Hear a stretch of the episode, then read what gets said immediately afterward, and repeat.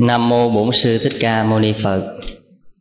Kính bạch trên thượng tọa trụ trì Đương Kim, trưởng ban tổ chức Pháp Phật thất, hôm nay à, kính thưa toàn thể chư đại đức tăng và toàn thể quý Phật tử trong đạo tràng.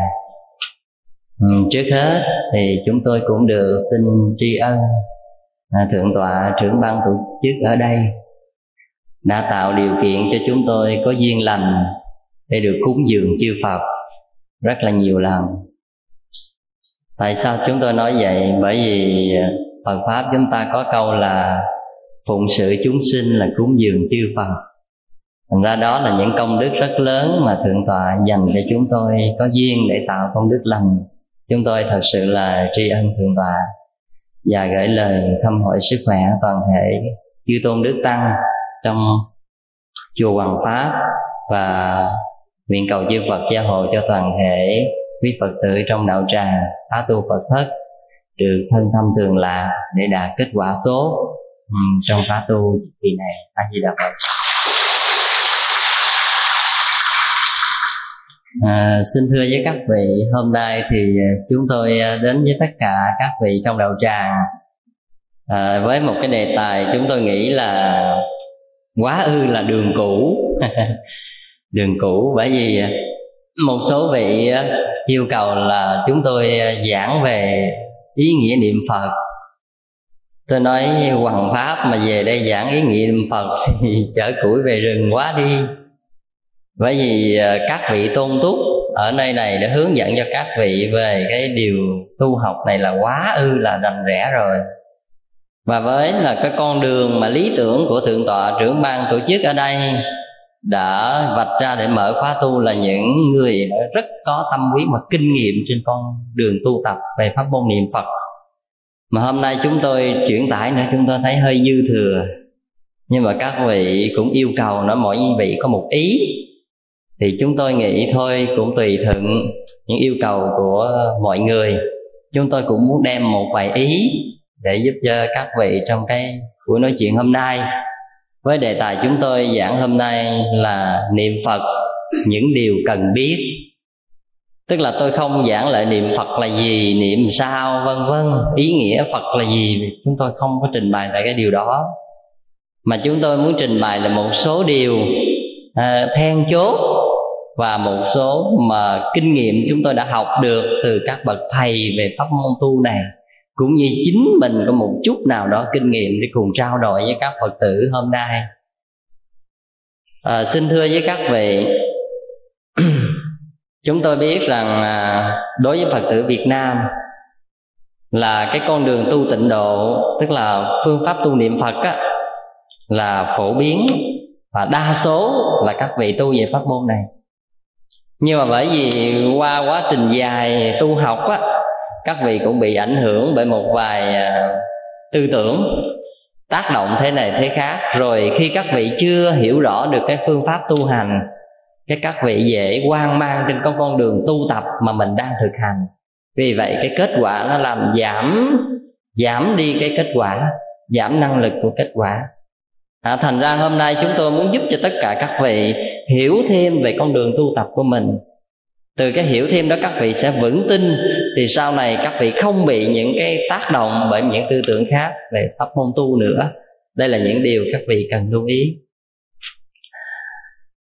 Bây giờ các vị trong đạo tràng, tôi hỏi tất cả các vị, con đường mà niệm phật tu tịnh độ này có từ hồi nào?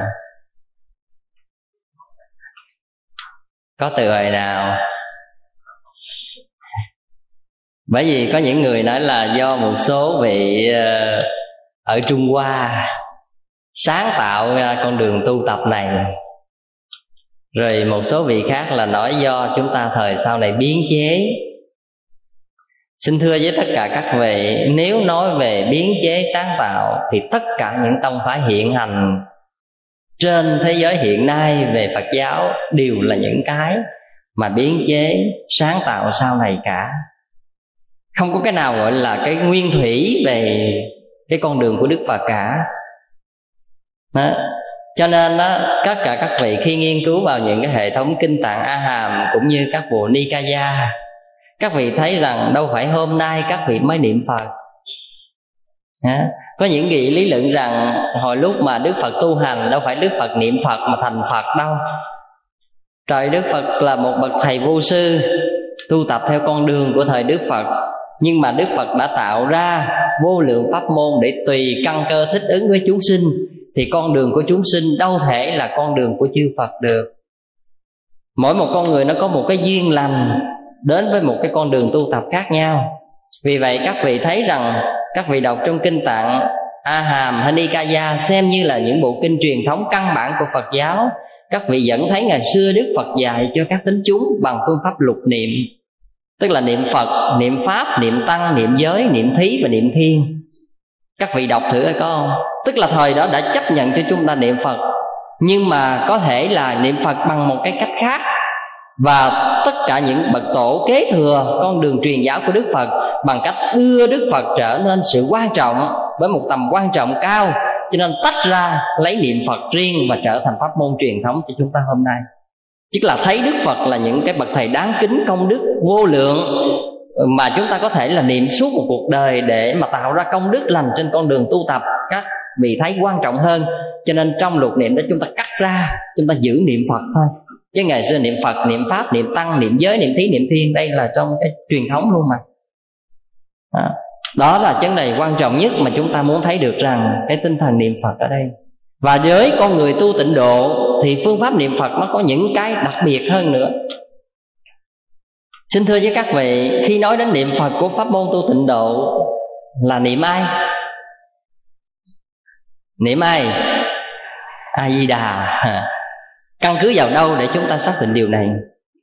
Có nghĩa là chúng ta thấy rằng á chúng ta nghĩ là đức phật a di đà là những vị công đức hơn các vị phật khác không? Chúng ta có bao giờ nghĩ rằng là chỉ có đức phật a di đà là công đức hơn các vị phật khác không? Về thành phật, không có một vị phật nào hơn một vị phật nào.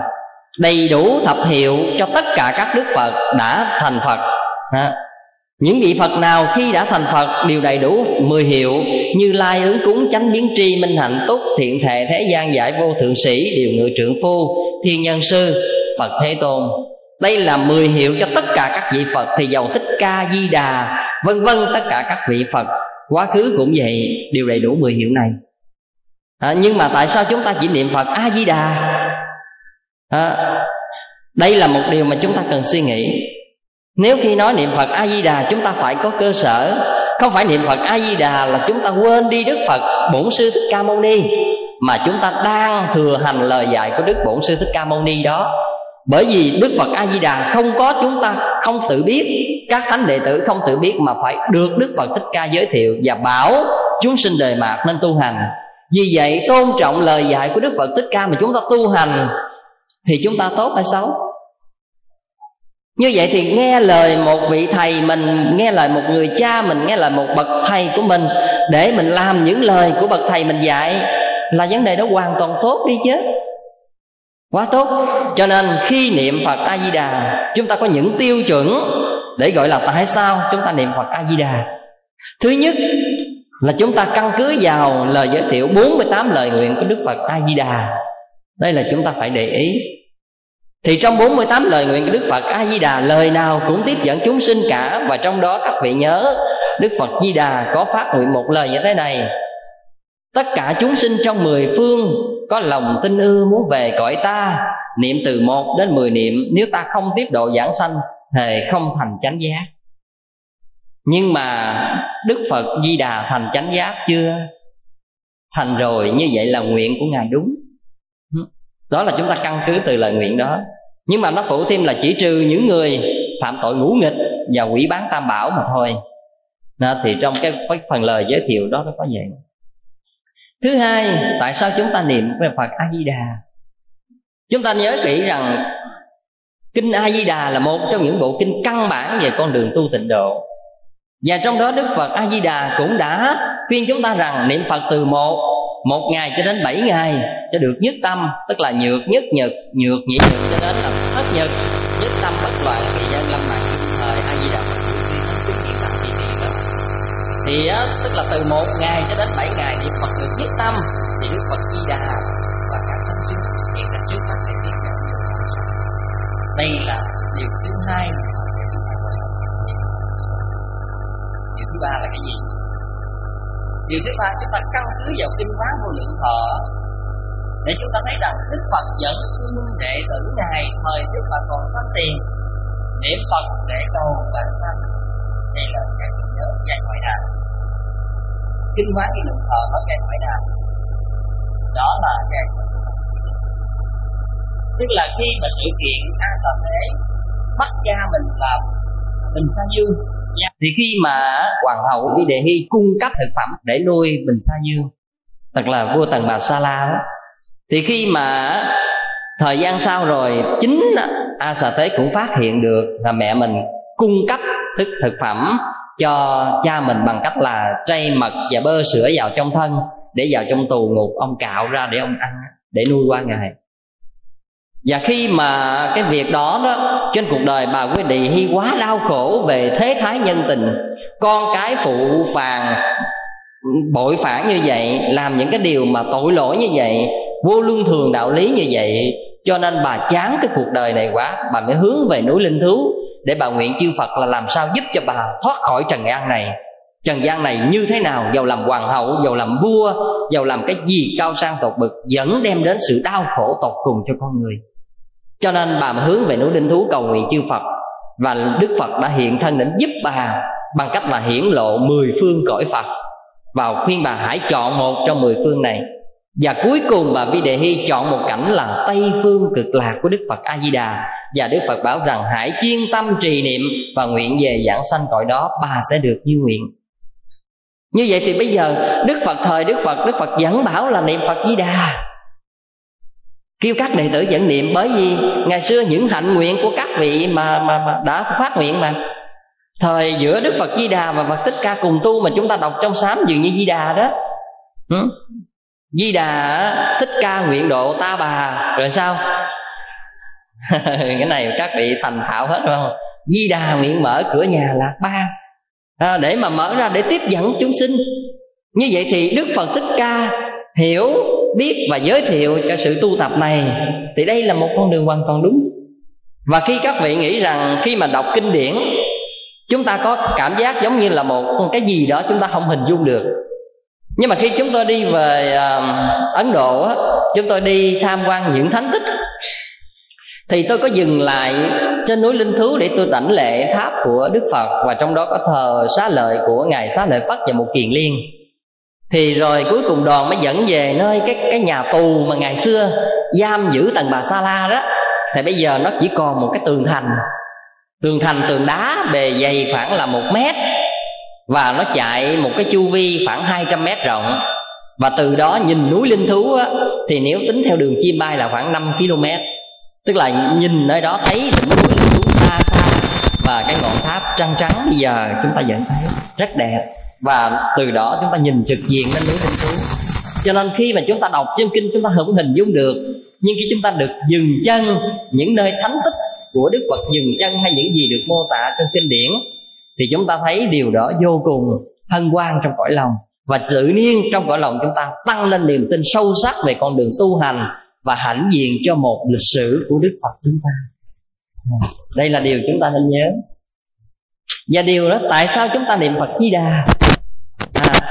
Và ở đây à, trong một cái tạng kinh cũng có bảo khiên chúng ta như thế này. Tức là vào thời mạt pháp ừ, căn cơ chúng sinh cạn mỏng vạn ức người tu chỉ ít người đắc độ đắc đạo. Chỉ cần nương pháp môn niệm phật sẽ được giải thoát. À, đây là trong một kinh cũng đã được từng nói như cái câu này. Như vậy thì á, từ kinh điển cho đến tất cả các tổ cũng khuyên và các vị thiền sư đã khi mà giác ngộ rồi, phát tâm về tịnh độ cũng khuyên chúng ta. Vào thời thiên như thiền sư cũng dạy cho chúng ta về khuyến khích tất cả chúng sinh đời mạng tu tập. Thiền sư nói rằng, vào thời mạt pháp, kinh sách diệt hết, chỉ còn lưu lại bốn chữ a di đà phật. Để độ chúng sinh, nếu ai không tin, tất sẽ bị đọa địa ngục lần đầu tiên chúng tôi đọc một cái câu này chúng tôi cảm thấy là có một cái cảm giác là giống như hâm dọa. Các vị phật tử thấy có phải giống như một lời hâm dọa không? Hả? Giống như hâm dọa. À, thật tình mà nói nếu chúng ta nghe qua mà không có tư duy kỹ thì chúng ta cảm thấy giống như một lời hâm dọa. Còn nếu chúng ta tư duy kỹ đây là một lời khích lệ rất lớn bằng cả tâm hồn bằng cả trái tim tại sao vậy? Với một con người tu hành giác ngộ, thấy rõ được đường đi nước bước của người, của cõi người, sẽ con đường sanh tử phía trước như thế nào, sự giác ngộ khổ đau như thế nào, sự giải thoát của mọi người như thế nào, các vị tu tập bằng trí tuệ các vị thấy rất là sâu sắc. Vì vậy các vị nôn nóng trong lòng, sợ rằng chúng sinh không đầy đủ niềm tin về con đường tu tập này, cho nên ngài phải nói như vậy nói như vậy bởi vì ngài thấy đây là một con đường duy nhất để giúp cho chúng ta có thể giải thoát được cái dự trói buộc, đau khổ của sanh tử này. Đây là một cái lời tôi nói rằng một lời yêu thương tuyệt đối, chứ không phải là một lời hâm dọa. Và trong quá trình chúng tôi trình bày với các vị về con đường phương pháp tu tập này, các vị từng bước tìm hiểu, các vị sẽ thấy được những lời chân tình của từ kinh điển cho tới các bậc tổ sư đã khuyến khích chúng ta về con đường này tu tập thống thiết như thế nào và cái hiệu quả về con đường tu như thế nào chúng ta sẽ cần tìm hiểu thêm. À, cần tìm hiểu thêm. Như vậy thì tại sao chúng ta niệm phật a di đà thì chúng tôi nêu ra cho các vị một vài tiêu chuẩn. À, một vài tiêu chuẩn để các vị thấy rằng cái lý do mà niệm phật a di đà nó có căn cứ có cơ sở và vì thực hành theo lời phật dạy đàng hoàng chứ không phải là một cái sự tùy tiện của một ai đó mà tạo ra một cái phương pháp tu này. Các vị thông cảm tới đây chưa? Rồi chúng ta sẽ tìm qua một bước nữa. Khi mà chúng ta nhớ kỹ rằng khi mà chúng ta niệm phật niệm phật mà niệm trì danh niệm phật á, là một trong bốn phương pháp niệm phật. Căn bản của niệm phật là trì danh niệm phật quán tưởng niệm phật quán tướng niệm phật và thật tướng niệm phật nhưng mà trong quá trình tu tập của tất cả các giới, từ cư sĩ cho đến người xuất gia, về con đường tu tịnh độ niệm phật á, thì cái phương pháp trì danh là một trong những phương pháp là quan trọng nhất và giúp cho các vị dễ hành trì và dễ thành đạt nhất. Ừ. Nhưng mà trong cái phương pháp niệm phật trong cuộc sống của các vị các vị thường niệm phật mà chúng tôi liệt kê ra như thế này. Niệm gấp và niệm quẩn các vị có nghe cái này chưa? Niệm gấp là sao? Ở đây tôi nói niệm gấp không phải là các vị giống như một cái việc làm hối hả gấp gáp ở bên ngoài. Mà niệm gấp ở đây là chúng ta niệm một cách là thật là nhặt. À, chúng ta niệm thật sự là rất là nhặt liên tục liên tục. Có những khi mà chúng ta niệm nam mô a di đà phật nam mô a di đà phật nam mô a di đà phật. Nhưng mà nếu chúng ta muốn nhặt hơn nữa thì chúng ta niệm sao? Niệm cách nào? À, a di đà phật a di đà phật a di đà phật. Nhanh hơn. Nếu mà cho niệm chuỗi á bây giờ ai niệm nhiều chuỗi thì thắng. Thì chúng ta niệm cái nào? A di đà phật. Bởi vì người thêm chữ nam mô nữa là mỗi câu thua người ta hai chữ rồi. Phải không? Cho nên khi mà niệm phật công cứ phần lớn không ai mà người ta niệm là nam mô a di đà phật cả. Người ta lượt nam mô đi. Còn a di đà phật để công cứ mình mau đầy. Phải vậy không? Cái đó chúng tôi nói là niệm gấp. Ừ, niệm gấp. Còn niệm quẩn là chúng ta giữ cho tiếng a di đà phật một cách nhẹ nhàng cách khoảng khoan thai trong tư tưởng. Đây là cái vấn đề chúng ta phải nhớ. Như vậy niệm gấp nó có giá trị gì? Niệm quẩn nó có giá trị gì? Khi chúng ta quá nhiều vọng tưởng chúng ta không kiềm chế được tâm. Mà nếu chúng ta niệm phật khoan quá tức là niệm kéo dài một câu niệm phật chúng ta dễ bị tâm vọng tưởng chi phối. Vì vậy, chúng ta muốn bám vào câu niệm phật để chúng ta có một cái cái cái nơi để nương tựa về cái tâm tâm chúng ta. Rồi lúc đó mình không có khởi vọng tưởng thì phải bám vào nam mô a di đà phật, nam mô a di đà phật liên tục. Mà nếu nam mô a di đà phật mà chưa thấy kiềm chế được vọng tưởng nữa thì chúng ta cắt nam mô đi. Chúng ta còn a di đà phật, a di đà phật, a di đà phật. Và như vậy, người nào niệm càng nhiều là biết người đó sao? Vọng tưởng đang mạnh. Có phải vậy không?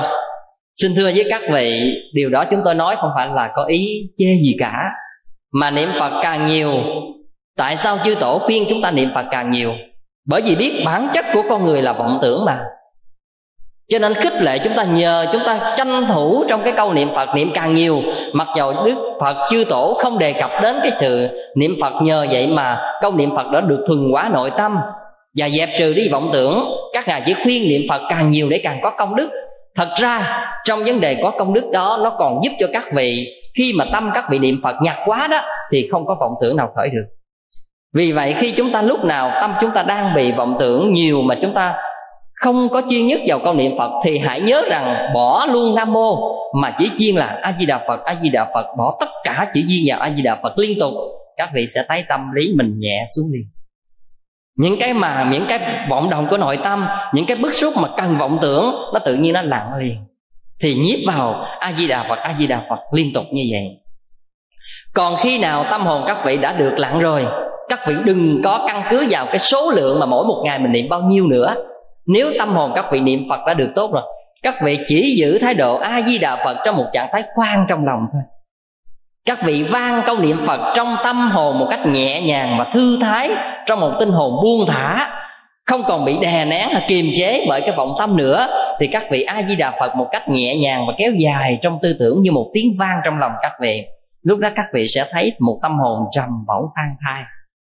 Trầm bổng khoan thai, tức là lúc các vị đã đạt được một chút nào về chế ngự vọng tưởng rồi, các vị niệm một cách vang trong lòng.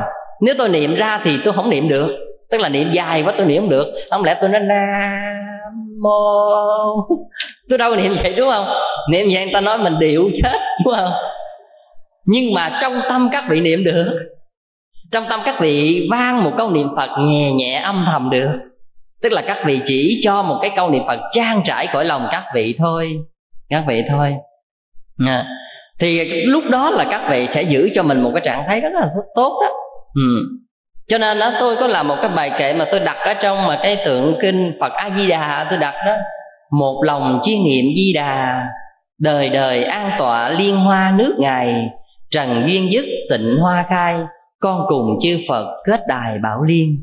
Đó là chúng tôi muốn nói lên một cái cái tâm quyết về con đường tu hành và dứt phát khẳng định rằng đây là một điều kết quả như thật. Ha.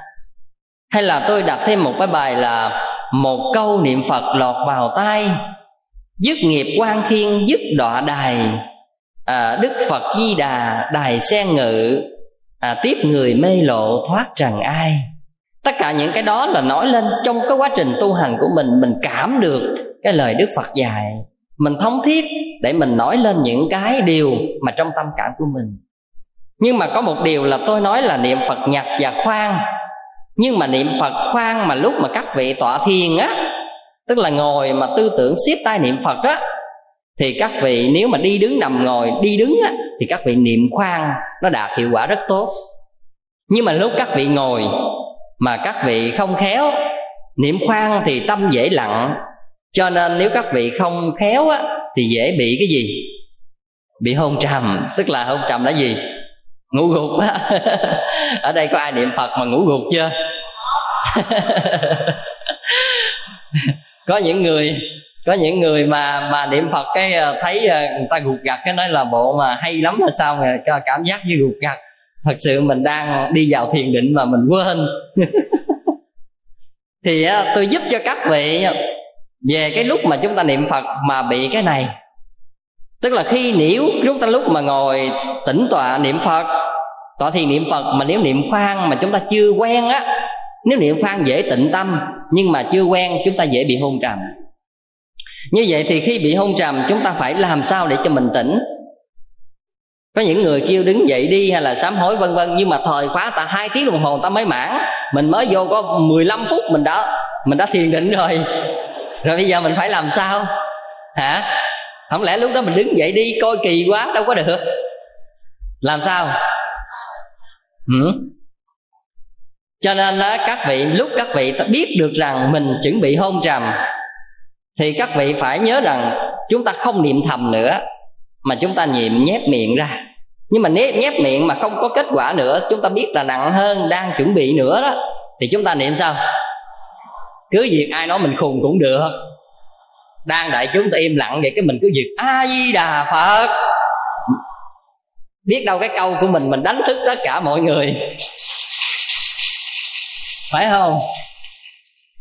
Cái câu đó đôi khi một mình mình đánh thức mình, nhưng mà mình cũng đã đánh thức một vài người hiện giờ cũng đang chuẩn bị thâm nhập thiền định. Phải không? Ta đang ngồi cái ta nghe mình, a di đà phật, cái tự nhiên ta giật mình luôn. Ta khỏi niệm. Đó. Thành ra các vị, khi mà các vị niệm mà bị hôn trầm, các vị cứ niệm ra tiếng. Khi các vị niệm ra tiếng, tự các vị đánh thức các vị vậy à tai các vị nghe được câu a di đà phật bằng chính miệng các vị nói là các vị tự tỉnh liền.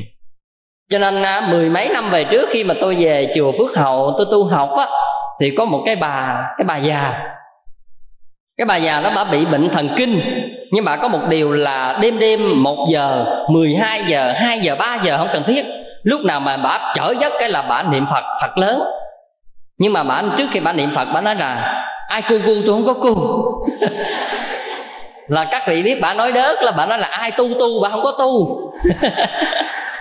Bà chỉ nói vậy thôi. Rồi cái bà a di đà phật a di đà phật. Nhưng mà các vị biết cái điều đó ở trong chùa. Hồi lúc tôi mới về tôi khó chịu lắm các vị. Là mình ngủ không được. Nhưng mà tôi hỏi các thầy vậy rồi sao? Các thầy nói, đó là những cái duyên lành đó con. Nhờ như vậy á, con giật mình cái con nhớ niệm phật liền tức là bả bả niệm cái bả đánh thức cho con cái con thức dậy cái con cứ a di đà phật trong lòng rồi con ngủ tiếp à, như vậy thì các vị biết rằng lúc chúng ta hôn trầm chúng ta cái việc là a di đà phật đại đi không ai trách và không ai quở các vị đâu. Mà các vị tự đánh thức mình tỉnh nhưng mà cũng giúp cho một vài người xung quanh mà đang đi vào thiền định tỉnh luôn. Tỉnh luôn.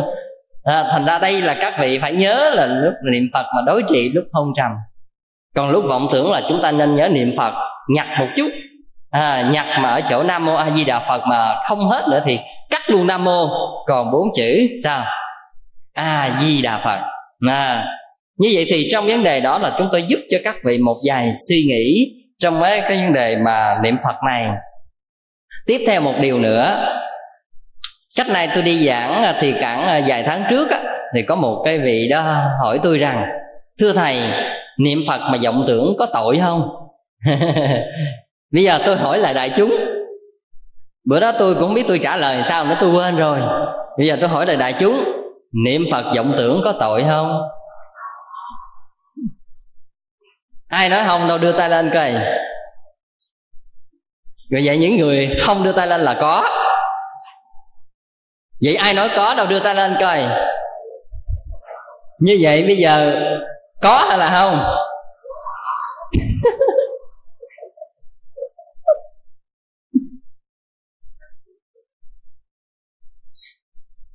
Thôi bây giờ á, có hay không thì ờ, chúng ta tìm hiểu. Ai niệm phật không vọng tưởng đâu, đưa tay lên coi.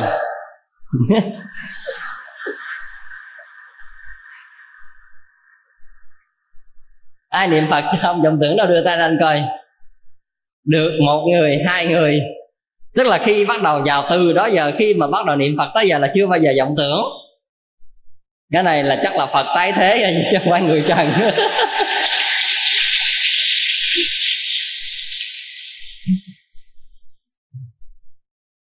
Cho nên đó thưa với các vị đó, đó là những câu hỏi rất là hay rất là lý thú.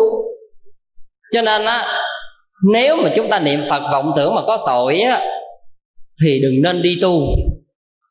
Bởi vì con người chúng ta muốn được thanh tịnh phải từ cái chỗ mà vọng tưởng này lần lần điều phục mà nên.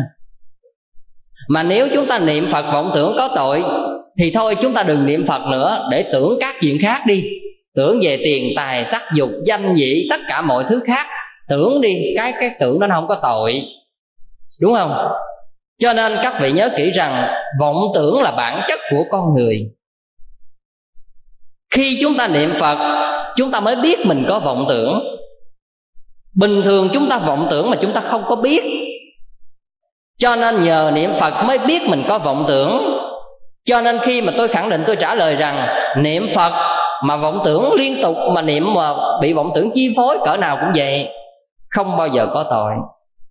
Cứ niệm bình thường tại vì á, quá chăng là niệm phật mà vọng tưởng, công đức nó sẽ giảm hơn, ít hơn cái người niệm phật thành tâm và thanh tịnh. Chứ không bao giờ mà nói niệm phật mà vọng tưởng có tội bao giờ. Chắc vị phải phân biệt rất kỹ là khi niệm phật, vọng tưởng còn chen tạp quá nhiều, chúng ta biết rằng công đức niệm phật chúng ta ít hơn cái người niệm phật thành tâm và chuyên nhất. Chứ đừng nghĩ là niệm phật, vọng tưởng là có tội, không có gì có tội nếu niệm phật vọng tưởng có tội thì đừng niệm ở nhà đi, hay là làm các việc khác vọng tưởng không tội. Nói như vậy, quan uổng và khép quá, ư là chúng ta bắt nhặt cho những người tu tập quá. Chúng ta ép người tu quá. Ừ, ép quá đáng luôn đó cho nên ở đây ở đây chúng tôi muốn nói rằng, vọng tưởng là bản chất con người. Cho nên nhờ niệm phật mới biết mình có vọng tưởng. Và từ một cái vọng tưởng nhiều, trong quá trình kiên nhẫn tu tập của chúng ta từng ngày chúng ta trở nên vọng tưởng ít. Vọng tưởng nhiều, lâu ngày vọng tưởng ít, lần lần mới chúng ta mới thâm nhập được niệm phật được nhất tâm. Đây là các vị cần phải để ý chỗ này. Cho nên đừng bao giờ chúng ta nghĩ một cách lệch lạc như vậy rồi chúng ta là khuyên khích người tu người ta không dám. Bởi vì ai niệm phật cũng vọng tưởng hết. Mà bây giờ niệm phật vọng tưởng các vị kết luận ta có tội, ai dám tu? Thật sự không ai dám tu cái điều đó cả mà không phải các vị kết luận vậy mà đúng thì người ta không dám tu cũng cũng nên. Mà kết luận vậy là không đúng không đúng. Đôi khi chúng ta quá thần tượng về vấn đề đức phật, chúng ta dành cho đức phật những cái gì thanh ba nhất. Nhưng mà ở đây, cái tâm vọng tưởng là tâm trần của con người ai cũng có mà. Ai cũng có mà. Các vị nên nhớ là như vậy.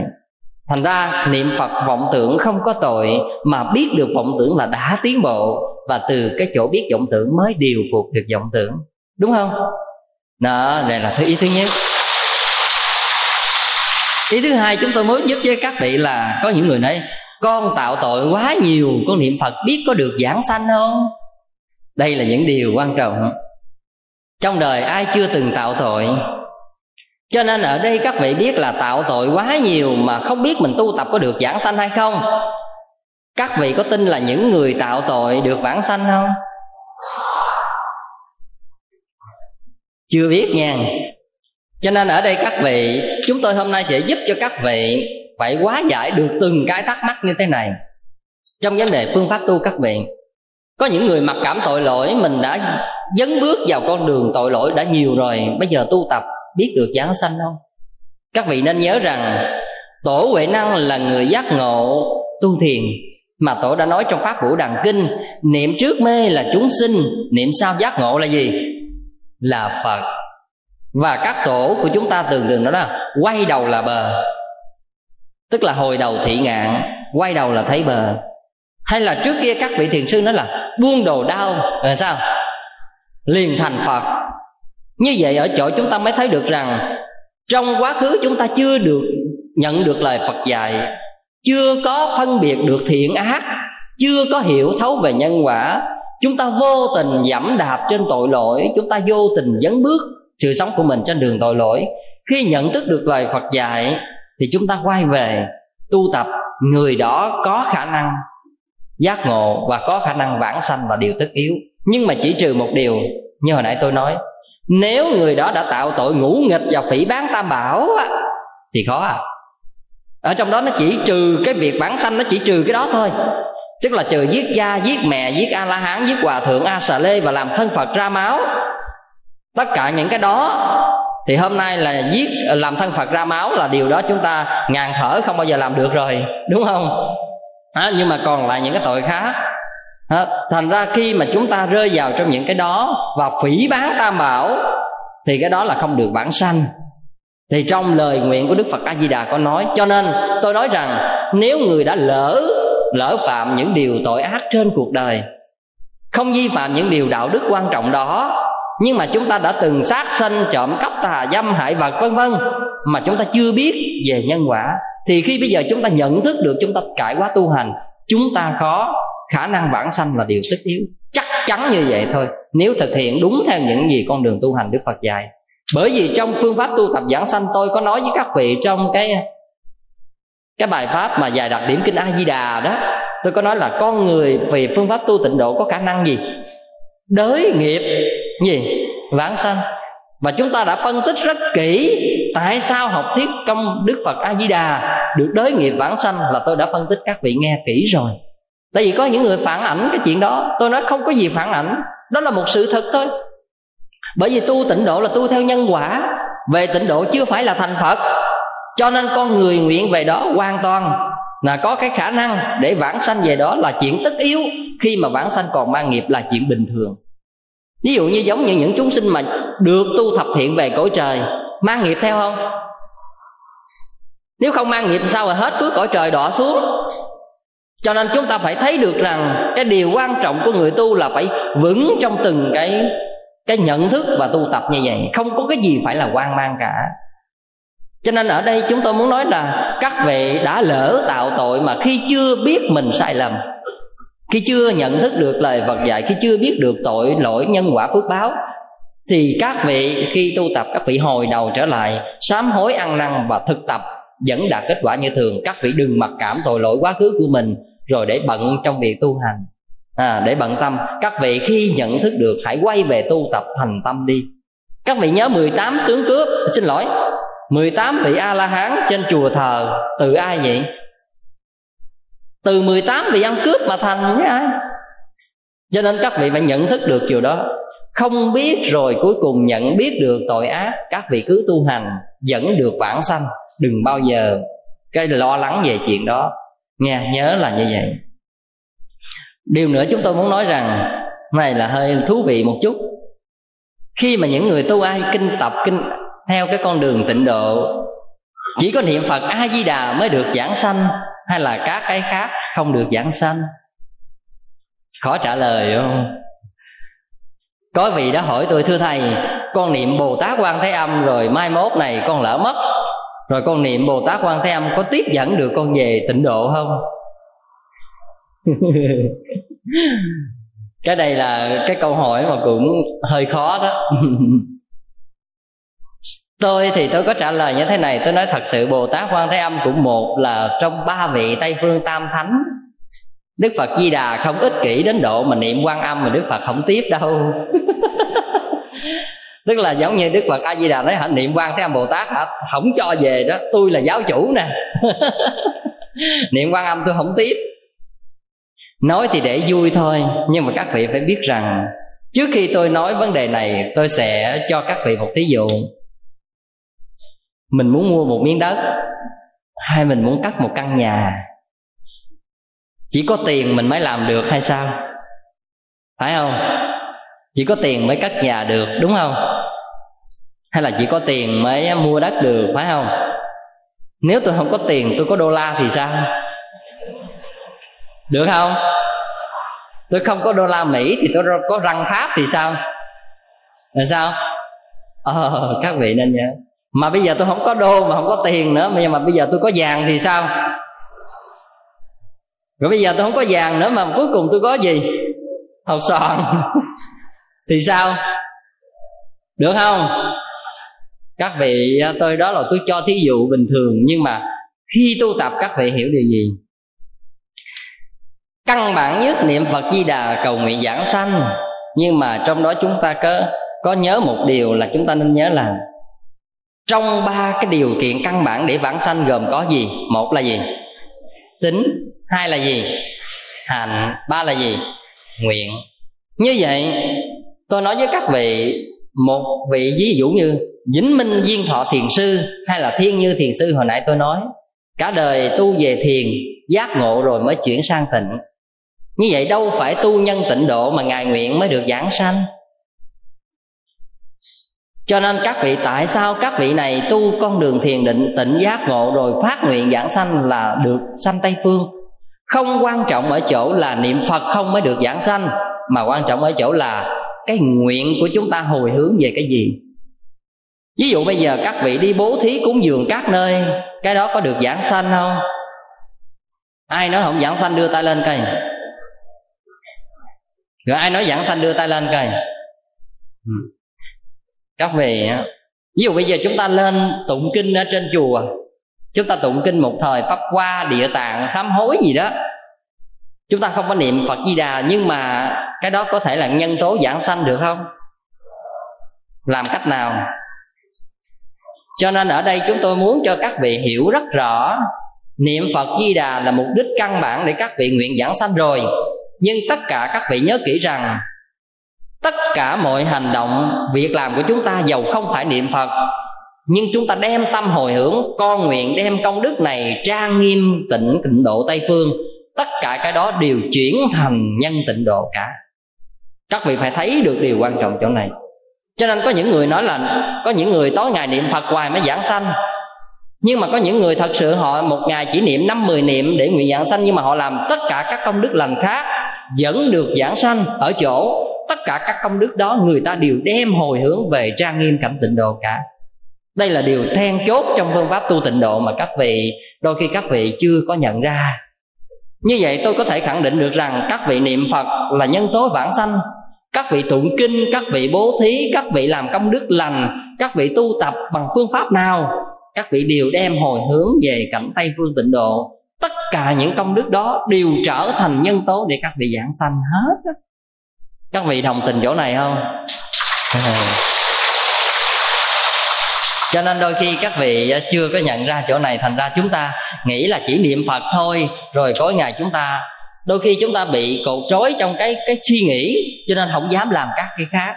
Làm những công khác chúng ta sợ bị gián đoạn bởi cái phương niệm phật của mình ví dụ bây giờ ngày mình phát nguyện mình niệm 108 sâu hay là 200 sâu hay là 100 sâu, bây giờ lỡ hôm nay đi từ thiện xã hội, cái nó còn có hai chục sâu à. Cái nó trời ơi, bây giờ lỡ rồi, nó niệm 100 sâu mà giờ còn hai chục sâu không biết à. Đức Phật Di Đà có thọ ký không? Các vị, chúng ta đừng có tu tập, không có máy móc. Tu tập là không có máy móc. Ừ. thành ra khi mà các vị bây giờ hôm nay bây giờ lỡ đi từ thiện xã hội hay là bây giờ lỡ mà gặp một người tai nạn, chúng ta ra cứu giúp, chúng ta bỏ giờ ngồi thiền niệm phật. Chúng ta đưa người đó đến bệnh viện hoặc chúng ta cấp cứu người đó hai tiếng đồng hồ. Nó trôi qua giờ tu tập, nhưng mà chúng ta có phải nhân tố giảng sanh không? Khi mà chúng ta cứu một cái người tai nạn hay là làm một việc gì đó, thì hôm nay những công đức lành con làm được. Con nguyện con và tất cả chúng sinh đều vãng sanh tịnh độ và những công đức lành có được con đều hồi hướng về trang nghiêm cảnh tịnh độ. Như vậy dầu chúng ta không có ngồi niệm phật nhưng mà chúng ta vẫn là được giảng sanh chứ. Vẫn là đem cái nhân tố này là giảng sanh. Đây là điều các vị thấy là cần phải suy nghĩ. À bây giờ chúng tôi nói đến là, là cái khả năng tu tập về cái nói chung là cái công đức và giá trị của cái vấn đề tu tịnh độ tôi đọc về cái những cái cuốn mà niệm phật giảng sanh lưu xá lợi của cư sĩ tịnh hải đó là tôi cũng đọc được một số ở trong đó.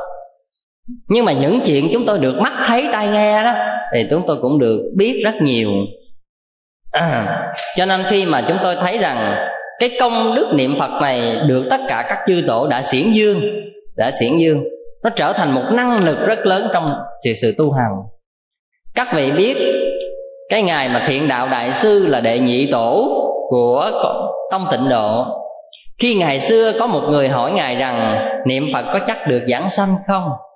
Thì ngài nói là, nếu ông niệm thành tâm và chuyên nhất thì chắc chắn ông sẽ được giảng sanh.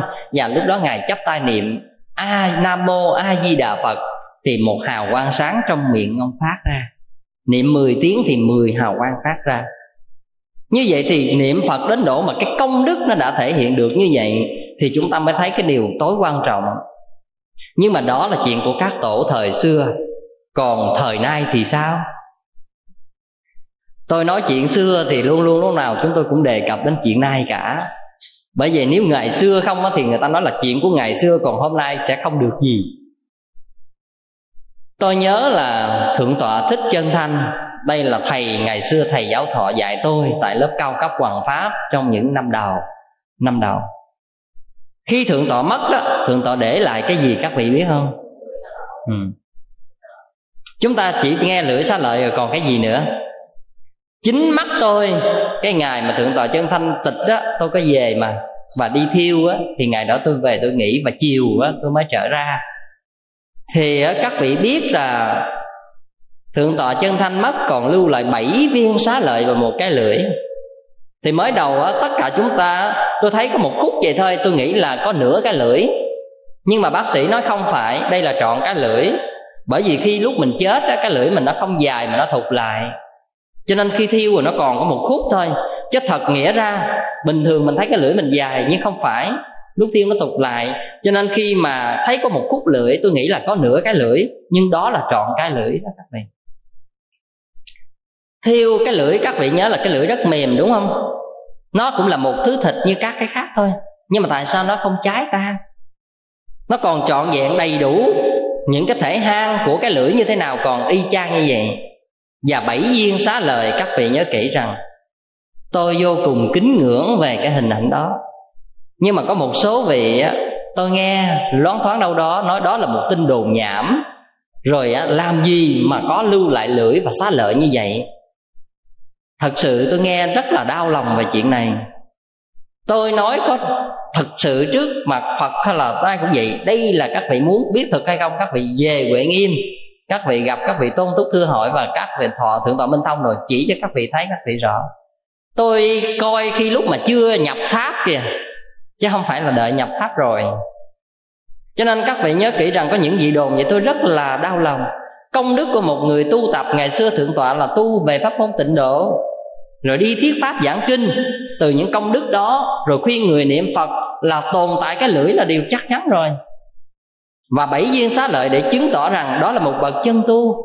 Như vậy mà khi các vị thấy rằng được tồn tại như vậy, rồi người ta, một số người phủ nhận điều đó, tôi thấy rất là đau buồn.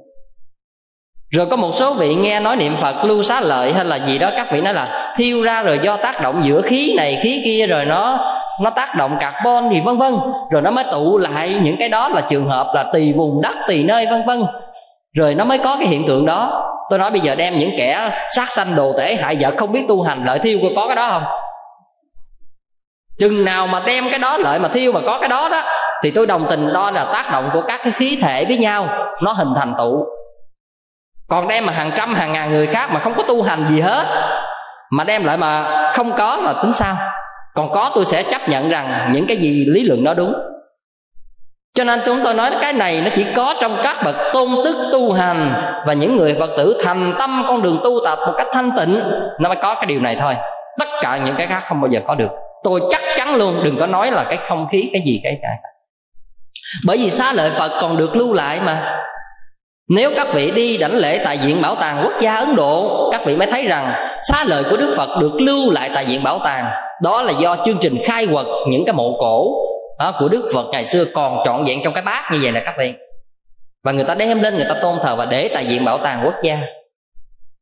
Như vậy và các thánh đệ tử của đức phật muôn trùng về sao y như vậy hết chứ? Và điều này tôi nói những cái mà tôi không thấy tôi không nói. Nhưng mà tôi nói những cái chính mắt tôi thấy được và chính tai nghe được như vậy các vị thấy giá trị của một việc niệm phật vô cùng quan trọng. Nó trở thành một cái công đức rất lớn trong cái việc đó tu hành của mình, để chứng tỏ được rằng sự vãng sanh và hiểu năng của phương pháp tu này. Đây là tôi nói về tu sĩ. Nhưng mà cư sĩ thì sao? Cái vấn đề cư sĩ lưu xá lợi tôi chưa thấy. Tôi chỉ đọc trên sách vở và nghe truyền lại. Tôi chưa biết cái đó như thế nào. Tôi không khẳng định. Nhưng đại khái rằng cái gì tôi thấy, tôi nói có thấy nhưng mà cái khả năng giải thoát của một người cư sĩ về phương pháp tu tịnh độ, tôi nói thật với các vị, là cái chứng tích rõ ràng. Tôi được nghe hòa thượng, bổn sư của tôi ở tổ đình phước hậu cũng kể lại, mà cư sĩ tịnh hải cũng đã được viết lại về mẹ của hòa thượng viện trưởng thích thiện hoa. Khi mà bà mất đó, bà chuẩn bị mất là cho hòa thượng viện trưởng hay và chư tăng và vào hòa thượng đó đến để hộ niệm cho bà thì trong lúc bà mệt như vậy cái bà niệm phật uh, chư tăng đang hộ niệm a di đà phật vậy đó thì bà đang mệt vậy đó cứ cứ một hồi cái bà tự nhiên bà mỉm niệm bà cười lên. Thì đứa cháu nó hỏi thưa bà tại sao bà cười? Nó là tao thấy phật di đà đến rước tao. Bà nói một câu đang mệt rồi cái cười lên nói như vậy đó. Cái đứa cháu nói dạ rồi còn rước thêm ai nữa không bà? Cái nói là chỉ rước có một mình tao à. Bà nói vậy rồi cái bắt đầu bà vài lần mỉm cười như vậy rồi bà tắt thở như vậy các vị thấy được cái cái điều đó điều gì? Đây là điều mà hòa thượng tôi đã nói đó. Các vị tôn túc tu ở tại tổ đình quốc hậu, tôi về hồi đó rất nhỏ. Tôi đều được nghe rồi. Và trong cái sách viết lại là do hòa thượng thích thanh từ kể lại cho các phật tử nghe mà. Rồi bây giờ mới đây cách nay chưa đầy một tuần. Đây là cái chuyện mới luôn. Tôi có gặp một cái cô việt kiều mỹ trở về việt nam thì cô có đến thăm tôi, tại vì qua quá trình cô cũng nghe băng giảng của tôi ở tại mỹ. Thì cô mới đến tìm và cô gặp tôi, thì cô có thưa chuyện và lúc đó cô có kể là chuyện ông chồng cổ Ông chồng cổ mất đúng vào 12 giờ 40 phút ngày mùng 8 tháng 4 âm lịch năm 2002 Đây là chính xác. Thật sự trước khi ông mất ông biết ngày ông chết trước là 6 ngày và ông không bao giờ ăn uống bất cứ cái gì nữa cả. Ông hãy dặn cái người vợ ông là cái cô mà gặp tôi đó, là ông nói, thôi, tôi không ăn uống gì nữa đâu bà. Ăn uống rồi đã dơ dái, đại tiện tiểu tiện mất công lắm. Sáu ngày nữa tôi đã đi rồi. Tôi đi đúng vào ngày đức phật đản sanh đó, để cho mọi người nhớ đức phật, thì con cháu nó cũng nhớ đến tôi. Ông nói trước như vậy. Thì ờ, khi mà ổng đã bị té và bị ờ, bị té mà nó bị gãy xương mà xương mông á, là ông không có đi đứng được, phải dìu đỡ. Cho nên ông rất ngại đại tiện, tiểu tiện và thay thay giặt bao cho nên ông nói là 6 ngày còn lại không ăn gì hết, chỉ uống chút đỉnh nước để lưu thôi và thông báo mọi người. Thì các vị biết rằng á, ông đúng như vậy đó là đúng một ngày, hai ngày, rồi gia đình cũng thấy làm lạ. Tại sao như vậy? Tức là quá trình của ông cũng tu tập dài hạn cũng làm nhiều công đức cho đạo pháp rồi ông tu hành. À, thì đúng vào cái ngày hôm đó là buổi sáng rồi. Thì ông nói là 12 giờ 40 này tôi sẽ chào các vị tôi đi à thì ông mới kêu con cái lại ông dặn dò. Ông dặn cái này cái này và chính người vợ ông dặn. Thì cái lúc đó đó bà lấy đồ bà lao cho ông. Tức là lau mình mẩy đó mà. Lau bằng khăn hơi ướt cho nên sau khi lau khô rồi bà lấy cái tay bà bà thoa thoa vậy này để coi nó còn ướt không. Thì ông nói là, bà đừng đụng tôi như vậy nữa. Để tôi dễ sanh cái tâm mà tham luyến tôi không bản sanh được á. Ông nói như vậy đó.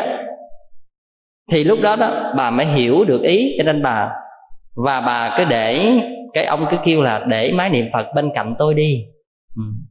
đây là cái điều mà chúng ta nên nên cần để ý.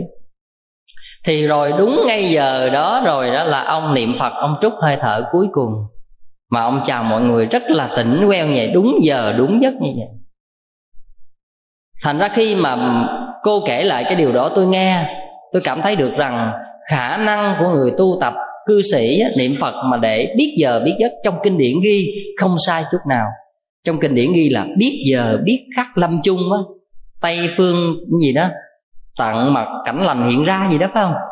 Ờ đại khái là tôi nhớ là vậy thành ra từ những cái điều mà tôi nói là đây là một người cư sĩ không phải là người xuất gia, mà người ta tu niệm phật, người ta biết chết được sáu ngày, sáu bảy ngày như vậy. Đây là việc biết một cách rõ ràng để chuẩn bị về không ăn không uống rồi đó. Cho nên cô nói là cô rất đau lòng khi một người thân qua đời nhưng bù lại, sự tu tập có hiệu quả và giải thoát, cô rất là vui cho cái ông, vì biết rằng chồng mình đã được giảng sanh. Đây là cái điều mà chúng ta nhớ là một cái, cái phương pháp tu hành rất rõ. Cho nên từ cái những gì mà tôi không thấy rõ ràng tôi không nghe đó tôi không có nói. Nhưng mà cái gì mà tôi được nghe tôi được thấy đó là tôi sẽ sẽ trình bày lại cho các vị thật. Vì vậy cho nên những người phật tử tu về pháp môn tịnh độ tại sao một ngày càng đông? Bởi vì cái hiệu quả của nó và cái cái phương pháp dễ tu và dễ có cái khả năng chứng chứng nghiệm như vậy. Cho nên người phật tử tự thấy rằng trong cuộc đời mình vẫn làm, vẫn ăn, vẫn sống, vẫn buôn bán, làm tất các việc khác, nhưng mà lòng của mình có thể dành được niệm phật trong lúc làm việc mà. Rồi đi đứng nằm ngồi mọi thứ, những ngày mình dành đã được 10 chuỗi, năm chuỗi, hai, ba chục câu, năm, mười câu niệm phật được. Và các vị phật tử cứ bỏ vốn trong từng ngày như vậy trong cuộc đời của mình. Và các vị tin tưởng rằng công đức đó sẽ giúp cho các vị giảng sanh là điều tất yếu. Và chính những người thân các vị trước khi qua đời đã để lại cho các vị một niềm tin quá lớn, thành ra các vị không còn gì để nói. Thì những cái khác giống như cô Duy Nga ở mà chùa Huệ Nghiêm, tôi đã kể các vị trước rồi, tôi không kể lại nữa. Hay là cái, những ông niệm Phật ở tổ đình Phước Hậu á, một người công quả bình thường nhưng mà niệm Phật vẫn là biết trước giờ lâm chung và mời hòa thượng tụng kinh dùm tất cả những cái điều đó, tôi thấy rằng quá ư là là lời Đức Phật nói không sai. Ừ cho nên trong cái thời mà pháp phước với một phương pháp tu niệm phật để bản sanh là điều chúng tôi tin tưởng rằng khẳng định rằng đó là những phương pháp hành trì đúng đắn và trong tầm tay của những người cư sĩ hôm nay. Cho nên tôi muốn nói với các vị thêm một cái điều. Chúng ta phải liệu cơm gấp mắm. À, ở đây là chúng ta phải liệu cơm gấp mắm. Ở chỗ là chúng ta phải biết lượng sức mình. Có một vị đó nói rằng nếu trong đời này tu tập đắc độ, tức là giác ngộ, được giải thoát chứng đắc tại cuộc đời này. Tại sao không tu mà phải cầu giảng sanh? Thì tôi trả lời rằng, tôi nói rằng, nếu các vị có thể tự tin được rằng các vị có thể tu để đắc giác ngộ tại cuộc đời này, thì tôi hoàn toàn, tôi tôi khuyến khích các vị nên tu. Nếu tự khẳng định được rằng mình có sức giác ngộ tại cuộc đời này, tự thân này đắc niết bàn luôn, không cần bản sanh, thì quá tốt. Đó là một điều tôi hoàn toàn chấp hai tay để mà cung kính. Rất là tốt rồi nhưng mà ở đây tôi biết rằng liệu cơm gấp mắm. Tôi mới cho một ví dụ. Đống đá này một ngàn ký, đống đá này cũng một ngàn ký. Sức lực hai người nếu mà ngang nhau, thì ông này ông có thể ông ông mỗi một lần ông ginh được có 10 ký hay là hai chục ký thôi. Ông để kêu mà ginh hết đống đá để đem lắp cái kia đó. Thì bây giờ cái ông này, ông nói là ông ngu quá. Cái đống đá một ngàn ký, một lần mà chúng ta ginh được 50 ký hay là 100 ký, chúng ta chỉ ginh hai chục lần hoặc 10 lần là hết đống đá còn có chi mà ginh 10 kg 20 kg biết bao giờ mới hết đống đá này?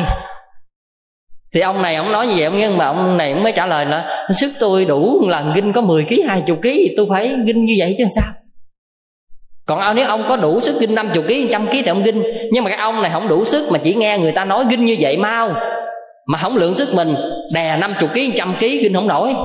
Cứ để hoài ông kia ginh hết đống đá mà ông này cứ hè hụi hoài ginh không lên mặc dầu biết ginh một lần là 50 kg 100 kg là mau hết đống đá đó. Nhưng mà ginh không nổi mà cứ nói ginh dày mau hết ginh dày mau hết. Chừng nào hết? Rồi cái ông kia, ông biết rằng sức ông ginh có 10 kg à. Ông không có sánh lợi được với ông này. Hay là ông không có nghe theo như ông này. Nhưng mà ông cứ ginh hoài. Đúng không? Như vậy khi chúng ta không đủ trình độ căn cơ để tu tập để chứng ngộ tại cuộc đời này, mà chúng ta cứ đeo đuổi chúng ta khờ hả khôn cho nên chúng ta biết rằng mình không đủ sức để giác ngộ tại cuộc đời này, thì có một phương pháp gì giúp chúng ta giải thoát ra khỏi cuộc đời này thì nhanh tranh thủ nên làm chứ? Còn nếu ai đủ khả năng bằng trí tuệ quá chiếu hiểu được, đắc giác ngộ tại cuộc đời này cứ tu, hoàn toàn tốt. Phương pháp nào cũng phật dạy, cũng màu nhiệm cả. Cho nên lời hòa thượng thiền tâm đã dạy trong kinh niệm phật thập yếu là thuốc không nam bắc. Hết bệnh là thuốc hay. Pháp không thấp cao, hạp cơ là pháp diệu. Không cần biết cái thuốc đó là thuốc gì. Đừng nói tây y hay hay là thuốc bắc hay hay là thuốc nam hay. Quan trọng nhất là cái thuốc đó mà trị các vị hết bệnh. Thì các vị có nói là, thôi, thuốc này mặc dù tôi biết nó hết bệnh, nhưng mà thuốc tây tôi nghe nói hay hơn. Thuốc tây nó đắt tiền hơn, vân vân. Có cần vậy không? Cho nên ở đây các vị phải nhận thức qua vấn đề tu tập rất rõ ở chỗ là phải liệu cơm gấp mắm và tự xét khả năng của mình trên phương diện tu hành. Cho nên đừng chỉ trích, đừng có đả kích, ai tu cái nào cũng tốt. Nếu họ tự thấy rằng họ đủ sức để giác ngộ bằng con đường tu tập theo con đường đó thì họ cứ làm, hoàn toàn tôn trọng thôi. Còn mình thấy rằng mình đủ sức trong phương pháp niệm phật để cầu nguyện tiếp dẫn giảng sanh thì chúng ta giữ cái phương pháp của mình. Bởi vì giữa mỗi người sức lực không giống nhau, căn cơ trình độ không giống nhau. Nhờ các vị phải để ý chỗ này cho nên khi mà chúng tôi đọc trong cái một cái bản mà chúng tôi nghe thấy ngài, ngài cái cái lời mà của ngài Vĩnh Minh Viên Thọ Thiền sư ngài có nhắc một cái bài mà để chúng ta. Có thể là nhắc một cái bài này là rất là quan trọng và thiết yếu cho người tu tập đó. thì cái bài thứ nhất là có thiền không tịnh độ. Cái bài kệ tứ liệu giảng đó mà. Có thiền không tịnh độ mười người chính lạc lộ. Khi ấm cảnh hiện ra tức khắc đi theo nó. Tiếp theo ngài giải tiếp là không thiền có tịnh độ, muôn tu muôn thoát khổ. Vãng sanh thấy di đà, lo gì không khai ngộ. Tiếp theo, cái câu thứ ba, ngài dạy là, có tiền có tịnh độ, như thêm sừng mảnh hổ. Hiện làm thầy trời người, đời giao làm phật tổ. Rồi câu kết lại là, không thiền không tịnh độ giường sắt cột đồng lửa. Muôn kiếp đến nghìn đời, không có nơi nương tựa. Thì qua bốn cái câu này chúng ta thấy có những người tu thiền, người ta nói là cái câu này, xem cái giá trị thiền thấp xin thưa, không có phải xem giá trị thiền thấp mà ở đây vì xem căn cơ chúng sinh đời mạt thấp, cho nên không có mê thiền sư mới nói ra cái câu đó. Bởi vì thấy cái khả năng của các vị trong đời mạt này chỉ có ứng dụng được phương pháp này thôi. Khả năng của những người tự chứng ngộ tại cuộc đời này hiếm lắm. Cho nên là mới nói cái câu là có thiền không tịnh độ 10 người chính lạc lộ đó. Tức là có người dẫn giác ngộ được, nhưng mà hiếm. Tu như vậy đúng chứ không phải. Nhưng mà quan trọng nhất các vị biết là khi tu tập về thiền, điều quan trọng nhất phải có một bậc thầy luôn luôn là hướng dẫn các vị nha. Bởi vì có những người ham tu thiền mà không có thầy dẫn dắt, rồi tự tu hành, rồi tự tìm một con đường theo sở thích, sở cầu của mình, bị lạc lối, bị bị ảnh hưởng về tâm hoài à giống như người ta nói là bị ờ, tẩu hòa nhập ma gì đó. Tức là bị ảnh hưởng thần kinh đó. cho nên ở đây là tu một con đường rất tốt nhưng mà phải có một bậc thầy. Phải nương tựa bậc thầy đó để dìu dắt cho mình trên con đường tu hành và gỡ rối mình lúc những quá trình mình thâm nhập vào thiền định. Rất tốt. Nhưng mà phương pháp niệm phật, các vị chỉ cần thành tâm chuyên nhất câu a di đà phật, các vị được tiếp dẫn giảng sanh. Cái có thể là các vị nghe thầy nào đó dạy hoặc nghe gì đó, các vị tự ứng dụng thực hành, các vị sẽ tự có kết quả. Nhưng mà kết quả ở đây là các vị giảng sanh về tây phương tịnh độ, chứ không phải là đắc niết bàn. Các vị phải thấy được cái câu, tôi phân tích rất rõ chỗ này. Ừ. Tức là tu nhân tịnh độ để về tịnh độ trước cái đã. Ừ. Chứ chưa thành phật, chưa giác ngộ. Tôi khẳng định được điều đó đó. Thành ra ở đây các vị khi tu hành tu cái nào cũng tốt, nhưng mà phải biết rằng phương pháp tu như thế nào để mình đừng thiệt thòi một đời để dành cho có công phu. Có những người cả đời tu như vậy cuối cùng lạc lối, đau thương không?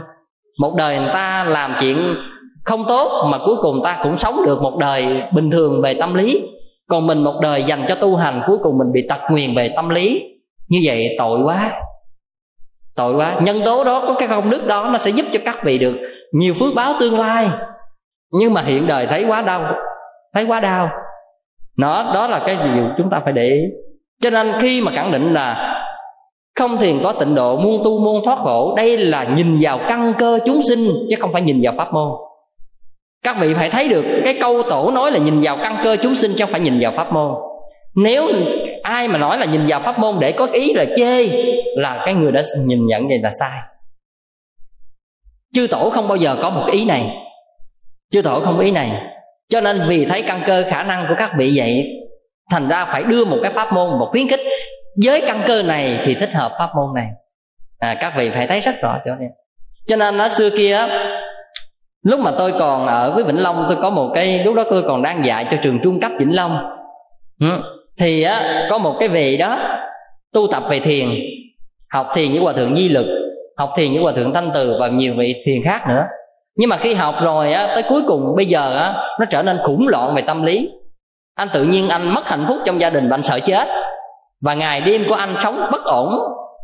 Anh cứ có một cái khủng loạn, lúc nào anh cũng thấy cái chết quanh mình và anh thấy rằng anh chuẩn bị sắp xa mọi người. Rồi anh lo lắng lên, anh đau khổ lên. Và anh không an được tâm hồn. Và anh chạy vô anh cầu tôi. Anh nghe nói tôi đi giả dạy vậy, anh thưa thưa thầy, nhờ thầy cho con một cái phương pháp. Bây giờ con sợ chết quá, con đau khổ quá gia đình con, nhiều người đau khổ, bất hạnh phúc quá. Thì tôi mới hỏi, thưa hỏi cái chuyện anh mới kể là do anh thấy mình tu, người khác không tu. Anh thấy mình dơ, sạch, người khác dơ. Và anh ham mê về con đường chứng ngộ. Cho nên anh ứng dụng, anh nghe ai hay là anh nhào tới, nghe ai hay nhào tới. Có thể là phương pháp các vị tôn túc dạy không sai, nhưng mà do anh ứng dụng bằng một cách tham vọng cho nên anh sai. Vì vậy cho nên anh bị một cái chứng bệnh khủng loạn về tâm lý. Càng tu càng lạc quan, cái tại sao càng tu càng sợ chết? Càng tu gia đình hạnh phúc chứ, càng tu sao tại sao mọi người thấy mình, người ta tránh xa mình và mọi người đau khổ? Đó là vấn đề quan trọng. Cho nên khi mà anh nói tới tôi rồi như vậy thì anh thưa rằng, thưa thầy, nhờ thầy cho con một pháp môn để tu tập để mà dứt được cái này.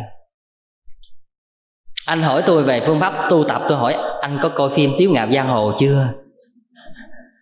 Các vị thấy, tôi hỏi câu không ăn nhập gì đâu hết trơn á, đúng không? Hỏi tôi đường tôi trả lời ngã.